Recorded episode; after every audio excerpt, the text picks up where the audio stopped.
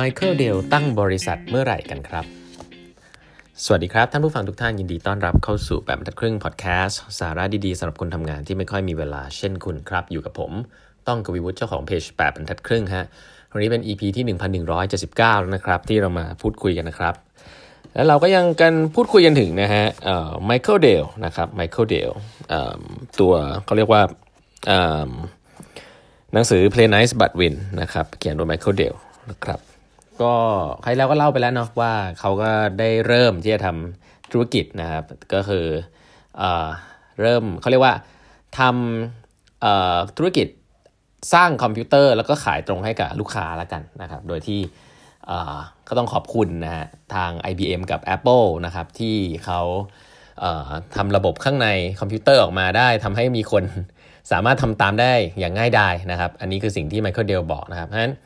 ธุรกิจของไมเคิลเดลตอนนี้ก็เริ่มละนะฮะ ก็คือว่าตอนนั้นคอมพิวเตอร์ PC ของ IBM hot มาก แต่ว่าแพงนะฮะ แล้วก็สเปคก็คงยังไม่ได้ยังไม่ได้ดีมากเนาะ ก็ไมเคิลเดลก็เห็นว่าตัวเองสามารถเข้าไปดูแล้วก็ต่อวงจรต่างๆ ได้นะครับ ซื้อนู่นซื้อนี่มาประกอบเอง คือทำคอมพิวเตอร์ประกอบเองแหละนะแล้วก็ตั้งชื่อคอมพิวเตอร์ของตัวเองได้ด้วยนะครับ แล้วก็สามารถที่จะส่งตรงให้กับลูกค้าเลย ไม่ต้องไปวางไว้ที่ร้านหรืออะไรแบบเนี้ย ก็ทำให้เกิดว่าเออมันก็เกิดช่องว่างตัวนั้นจริง ๆ นะครับเขาก็สามารถจะขายคอมพิวเตอร์เขาเรียกว่า direct to consumer เลยนะฮะที่สเปคที่สูงกว่าแต่ราคาต่ำกว่าได้ครับก็เป็นการ customize คอมพิวเตอร์นั่นเองนะครับก็สิ่งนี้ก็สร้างธุรกิจให้เขาได้ พอสมควรทีเดียวนะฮะเขาบอกว่าช่วงแรกๆที่ทำเนี่ยก็เดือนหนึ่งก็ได้ประมาณสัก 80,000 เหรียญนนะครับก็ถือว่าไม่น้อยทีเดียวในยุคนั้นนะอันนี้คือเพิ่งเริ่มนะฮะแล้วก็มาสะดุดตรงที่คุณพ่อคุณแม่ของเขามาพบว่าเขาเนี่ย ไม่ตั้งใจเรียนนะฮะตอนอันนั้นตอนนี้เขาเรียนหมออยู่นะเขาเรียนหมออยู่เพราะคุณพ่อคุณแม่อยากให้เข้าให้เข้าโรงเรียนก็เลยเข้าไปเรียนหมอนะครับแต่สุดท้ายแล้วคุณพ่อคุณแม่ก็มาค้นพบว่าเขาก็เอาแต่ทำธุรกิจนะครับแล้วก็ไม่ได้ตั้งใจเรียน ซึ่งตอนนั้นก็ต้องหยอบบอกว่าไอ้ธุรกิจไอทีอะไรพวกนี้มันก็ยังไม่ได้บูมมากนะเครื่องคอมพิวเตอร์เนี่ยคนส่วนใหญ่เขาบอกในในให้นึกภาพในมหาวิทยาลัยนะครับไม่มีใครรู้จักคอมพิวเตอร์เลยนะครับคอมพิวเตอร์เป็นเรื่องของคน specific specific แค่บางกลุ่มเท่านั้นนะครับซึ่งก็ เชื่อไหมฮะว่าคุณพ่อคุณแม่ของเขาเนี่ยตอนที่คุยกับไมเคิลเดลเนี่ยถึงขนาดร้องไห้นะฮะเพราะว่าเขาบอกว่าเขาเป็นคนคนยิวนะครับซึ่งแบบเชื่อเรื่องการศึกษามากนะครับแล้วก็สุดท้ายไมเคิลเดลตัดสินใจนะครับบอกคุณพ่อคุณแม่นะครับในวันนั้นตอนอายุประมาณ 18นะครับว่าจะเลิกทำธุรกิจฮะแล้วก็จะเรียนหมอครับเจ๋งดีไหมฮะเขาตัดสินใจชัดเจนเขาบอกว่านั้นเขาตัดสินใจแล้วว่าเขาจะเลิกเลิกทำธุรกิจ เพราะว่าเเห็นคุณพ่อคุณแม่เสียใจนะครับ แต่สิ่งที่น่าสนใจก็คือเขาบอกว่าอีกไม่เกิน ไม่เกินเอ่อไม่ไม่ไม่ถึงเดือนครับเขาก็พ้นพบว่าเขาไม่ไหวแล้วเขาเรียนหมอไม่ไหวแล้วนะฮะเขาก็คิดว่าสิ่งที่เขาอยากจะทำก็คือการทำธุรกิจไอทีไอคอมพิวเตอร์นี่แหละนะครับเขาก็เลยกลับไปทำแอบทำในช่วงคริสต์มาสครับ แล้วเขาก็บอกว่าเขาจะไม่หันหลังกลับมาเรียนอีกเลย แต่ครั้งนี้เขาไม่บอกคุณพ่อคุณแม่เขาครับ อันนี้ก็ต้องเป็น concept เลยนะ don't ask for permission นะ ask for forgiveness later ครับ แล้วหลังๆอย่างนั้นเนี่ยตอนนี้เขามาบอกพ่อแม่เขาอีกทีหนึ่งตอนที่มันสำเร็จประมาณหนึ่งแล้วเนี่ยพ่อแม่เขาก็แบบอืพอจะไว้ใจได้นะอันนี้ก็เป็น concept หนึ่งซึ่งผมว่าสำคัญนะอันนี้อันนี้ไม่ได้บอกว่าต้องทำแบบนี้นะครับเออเพราะว่าถ้าคุณ fail ก็อาจจะลำบากนะแต่ว่าเวลาทำงานด้านอินโนเวชันจะทำธุรกิจอะไรแบบเนี้ยคือถ้าคุณขออนุญาตทุกคนที่เขาไม่จะไม่ให้คุณอยู่แล้วเนี่ยก็คุณก็ไม่คุณก็ไม่ได้ทำนะมีคนส่วนใหญ่ติดกรอบแบบนี้เยอะนะครับผมต้องบอกว่าถ้าคุณจะทำของใหม่สร้างธุรกิจทำของใหม่ในองค์กรจริง ๆ คุณต้องกบฏขบฏนิดนึงอะคุณคุณต้องทำไปก่อนบ้างนะโดยที่ไม่ต้องไปขอนะครับ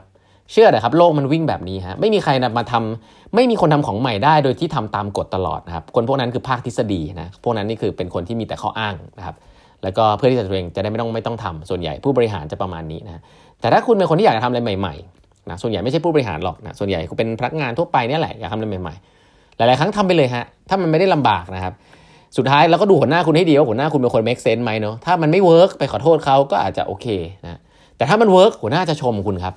หัวหน้าจะไม่บอกนะฮะว่าเฮ้ยคุณทำแย่แย่มากเลยนะทั้งที่มัน work ไม่มีฮะหัวหน้าแบบนั้นไม่มีนะครับ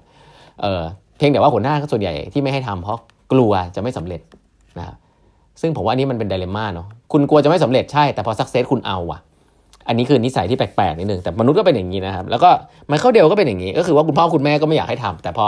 ตอนท้ายๆเดี๋ยวผมเล่าให้ฟังก็คือว่าพอมันสำเร็จไปประมาณหนึ่งแล้วเนี่ยคุณพ่อคุณแม่ก็เริ่มวางใจนะครับ ก็อะก็ห้ามไม่ได้แล้วก็ทำต่อนะครับ เพราะนั้นเขาก็กลับไปทำนะครับอ่าอันนี้คือมุมหนึ่งน่าสนใจ ทีนี้กลับไปทำนี่กลับไปทำจริงจังแล้วนะฮะธุรกิจประกอบคอมพิวเตอร์ขายเนี่ยอันนี้เขาทำอยู่แล้วนะแล้วก็ขายตรงให้กับลูกค้าที่เป็นคุณหมอเป็น lawyer นะครับ แล้วก็อันนี้คือขาหนึ่งนะครับ แล้วเขาก็เริ่มทำโฆษณานะ คือเริ่มอินมากนะครับแล้วธุรกิจมันเติบโตมากนะเพราะว่าเหมือนมันมีช่องว่างเยอะมากเลยกับไอ้คอมพิวเตอร์ที่มันค่อนข้างแพงแล้วสเปคกลางๆ ที่ไปไปขายในตาม ตามเขาเรียกว่าอะไรอะ่ะตามตามห้างอะไรเงี้ยคือมันมันมันมีตัวกลางอยู่เยอะ แต่เนี้ยเขา sell direct to consumer แล้วประกอบเองเนี่ยมันมีต้นทุนที่ถูกกว่านะครับเขาก็เลยทำธุรกิจที่สเปคทำคอมพิวเตอร์ที่สเปคแรงมาก ส่งให้กับลูกค้าในราคาที่ถูกกว่าได้ อันนั้นคือชัดเจน นะฮะแล้วก็มีช่องว่างตัวนี้นานพอสมควรนะครับไอ้จริง ๆ บริษัทที่เขาเออไมเคิลเดลเริ่มแข่งด้วยตั้งแต่อายุเขา 20 เนี่ยคือ IBM กับ Compaq นะซึ่งสองบริษัทนี้คือยักษ์ใหญ่มากนะครับ แต่ว่าเขาก็ไม่ได้มองไมเคิลเดลอยู่ในสายตานี่ผมเลยบอกว่าไมเคิลเดลนี่คือเป็นองค์ประกอบตัวจริงสุดยอดทำตั้งแต่นี่คืออายุ 20 นะฮะเขาตั้งบริษัทตอนอายุประมาณ19 20เนี่ยแล้วก็อีกธุรกิจหนึ่งที่เขาทำขนานกันไปนะครับ ก็เห็นโอกาสเหมือนกันก็คือง่ายๆฮะ คอมพิวเตอร์ขายในในในรัฐรัฐหนึ่งเนี่ยมันราคาถูกนะครับอีกรัฐละหนึ่งเนี่ยราคาแพง เพราะว่า demand supply มัน mismatch กัน บางที่ก็หายากมากคอมพิวเตอร์ บางที่ก็เหลือเต็มไปหมดเลยเอาไมเคิลเดลก็เห็นข้อมูลตรงนี้ฮะแล้วเขาก็เลยไปเขาเรียกว่าทำธุรกิจ reseller ก็คือไปเอามาจากที่ที่มีมี demand มี supply เยอะๆนะครับราคาถูกซื้อเหมามาราคาถูก แล้วก็เอามาปล่อยในอีกที่หนึ่งที่เป็นราคาแพงก็ไอ้ตรงนี้แหละเขาเรียก market มันไม่ efficient ก็คือว่าข้อมูลมันเป็นอย่างเงี้ย มีคนที่ไม่ได้รู้ข้อมูลตรงนี้ เขาก็เลยทำตัวเป็น reseller อันนี้ก็ได้เงินเยอะเหมือนกันอันนี้ก็อีกธุรกิจที่เขาทำธุรกิจก็เติบโตพอสมควรเลยนะครับ ก็เขาบอกว่าหลาย ๆ อย่างเนี่ยที่เขาทำเนี่ยคนไม่ค่อยเห็นนะครับ ต้องบอกว่านี่คือยุคนั้นนะ คือไม่มีข้อมูลไม่มีข่าวสารอะไร คนก็เลยเหมือนกับเขาก็อยู่เหมือนอยู่ under radar พอสมควร ไม่ค่อยมีใครเห็นว่าว่าเขาทำอะไรนะครับ แล้วก็ สุดท้ายเนี่ยเขาบอกวันที่ 3 เดือนพฤษภาคมปี 1984 นะครับ ก็เป็นวันที่เขาตั้งบริษัทเดลคอมพิวเตอร์เรียบร้อยนะฮะ แล้วก็ตัดสินใจ drop out ออกจากโรงเรียนครับ แล้วก็ตามมาเป็น businessman เต็มตัว ตอนนั้นเขาอายุ 20 ปีครับนะฮะนี่คือไมเคิลเดลนะครับ ตอนเขาอายุ 20 ปี แล้วก็หลังจากนั้นนี่เขาก็โตธุรกิจเลยครับ ก็คือกระจายไปก็คือแบบพยายามจะโตให้ได้ทั่วประเทศนะฮะเขาก็ไปเขาเรียกว่าโฆษณาธุรกิจนี้ของเขานะครับในนิตยสารคอมพิวเตอร์ที่เป็นนิตยสารกระดาษเนี่ยฮะที่แบบคนสายไอทีอ่านกันทั่วประเทศอะไรเงี้ยแล้วก็มีเริ่มทำ call center นะฮะสายตรงธุรกิจ 1800 อะไรแบบนี้นะครับที่ขายคอมพิวเตอร์แบบนี้แล้วก็ เริ่มที่จะทำคอมพิวเตอร์สเปคของตัวเอง สร้างแบรนด์ของตัวเองด้วยนะฮะอันนี้ก็จะเห็นว่ามันเป็น step ของธุรกิจนะที่ค่อยๆเริ่มทำออกมานะฮะตัวแบรนด์อะไรที่เขาทำมาชื่อว่า Turbo PC นะฮะหรือชื่อของตัวเองโผล่มาอย่างนี้เลย ก็ทำคอมพิวเตอร์ประกอบครับสเปคดีมากราคาถูกกว่า IBM กับ Compaq มาก ๆ นะครับ ชื่อว่าอะไรนะตะกี้กี้ที่พูดนะครับ ชื่อว่า Turbo PC ก็ขายดีขายดีมากนะครับ เขาบอกว่ายอดขายของเขาเนี่ย ยอดขายนะฮะยอดขายนะฮะตอนช่วงปีสักประมาณตอนช่วงเนี่ยช่วงที่เขาอายุประมาณเท่านี้ครับยอดขายนี่จริงๆเติบเติบโตไปได้จนถึงแบบหลายล้านหลายล้านเหรียญเลยนะครับหลายล้านเหรียญซึ่งอันเนี้ยคือเด็กอายุ 20 ต้นๆนนะฮะอันนี้คือเด็กอายุ 20 ต้นๆนนะครับยอดขายไม่ใช่ล้านสิบล้านล้านเหรียญสิพูดผิดนะฮะเซลล์ของเขาเนี่ยตอนเขาอายุ 20เนี่ยนะครับ 1985 นะฮะเซลล์นะฮะเอ่อ1986 1986 นะครับ ยอดขาย 52 ล้านเหรียญนนะครับ นี่คือคนอายุ 20 นะ แล้วก็เนี่ยฮะ คือมันขายดีมาก มันเติบโตมาก ผมว่า แล้วมันก็เป็น timing ที่ถูกต้องกับตลาดอ่า PC ตอนนั้นด้วยที่คนเริ่มอยากได้คอมพิวเตอร์ครับ อันนี้ก็คือ good timing นะ ตามสูตรเลยนะครับ ถ้าตลาดมันมาเอ่ออะไรก็ฉุดไม่อยู่นะครับ เหมือนเหมือนเหมือนช่วงที่ผ่านมาบางทีมีตลาดคริปโตเนี่ย บางบริษัทก็จะได้ได้ได้อันนี้ส่งไป ต้องบอกว่าไม่ใช่โชคดีนะฮะ ก็คือว่าเออบางทีก็ต้องดู Market Timing ด้วย แล้วก็มัน match กันพอดี อันนั้น Market Timing คือคนคนเริ่มอยากได้คอมพิวเตอร์มากขึ้น ตลาดใหญ่มาก ก็ทำให้ตลาดมันโตเองด้วยนะครับเขาก็เนี่ยนะฮะยอดขายให้2ล้านเหรียญจริงๆ ก็คือเยอะมากสำหรับเด็กคนหนึ่งที่อายุ20 นะครับ แต่ว่าสำหรับบริษัทคอมพิวเตอร์แบบ IBM Compaq เนี่ยเขาก็ยังไม่ได้มองมาที่บริษัทตัว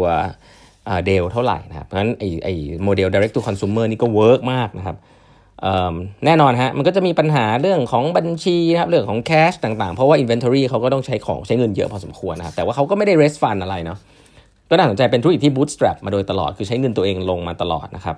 แล้วก็มีการกู้เงินบ้างจากแบงค์นะครับแล้วแบงค์ก็ support บ้างไม่ support บ้างนะฮะอันนี้ก็น่าสนใจว่าคนที่ทำเรื่องพวกนี้เนี่ยเนี่ยอย่างไมเคิลเดลเนี่ยตอนแรกๆก็จะเจอปัญหาพวกนี้นะฮะเพราะแบงค์เนี่ยเวลาเห็นความเสี่ยงก็จะยึดเงินคืนอะไรแบบนี้เป็นต้นนะครับ ก็อันนี้คือรายละเอียดแล้วก็เขาทำคนเดียวฮะนี่เป็นธุรกิจที่น่าสนใจคือไมเคิลเดลทำคนเดียวเป็น chairman บริษัท own หุ้นร้อยเปอร์เซ็นต์นะครับและหลังจากนั้นเนี่ยเขาก็เริ่มคิดแล้วฮะว่าโอ้พอมันจะเริ่มโตอย่างเงี้ยเขาทำเองไม่ได้นี่คือสิ่งที่ไมเคิลเดลเก่งมากคือเขารู้ว่าเขาไม่เก่งเรื่อง management บริหารอะไรพวกเนี้ยเขาก็เลยเริ่มที่ต้องหาคนมาช่วยบริหารครับคนที่หน้าตาอาจจะมีอายุนิดนึงนะฮะแล้วก็สิ่งนี้ไม่ต้องให้ VC มาบอกนี่คือความเก่งของไมเคิลเดลครับคือรู้ว่าตัวเองเก่งอะไรไม่เก่งอะไร แล้วก็หา partner ที่อายุเยอะกว่าเข้ามาร่วมครับคนคนนั้นชื่อว่าลีวอลเกอร์นะครับ เดี๋ยวค่อยๆเล่าให้ฟังว่า แล้วมันมีผลอย่างไรกับบริษัทนะครับ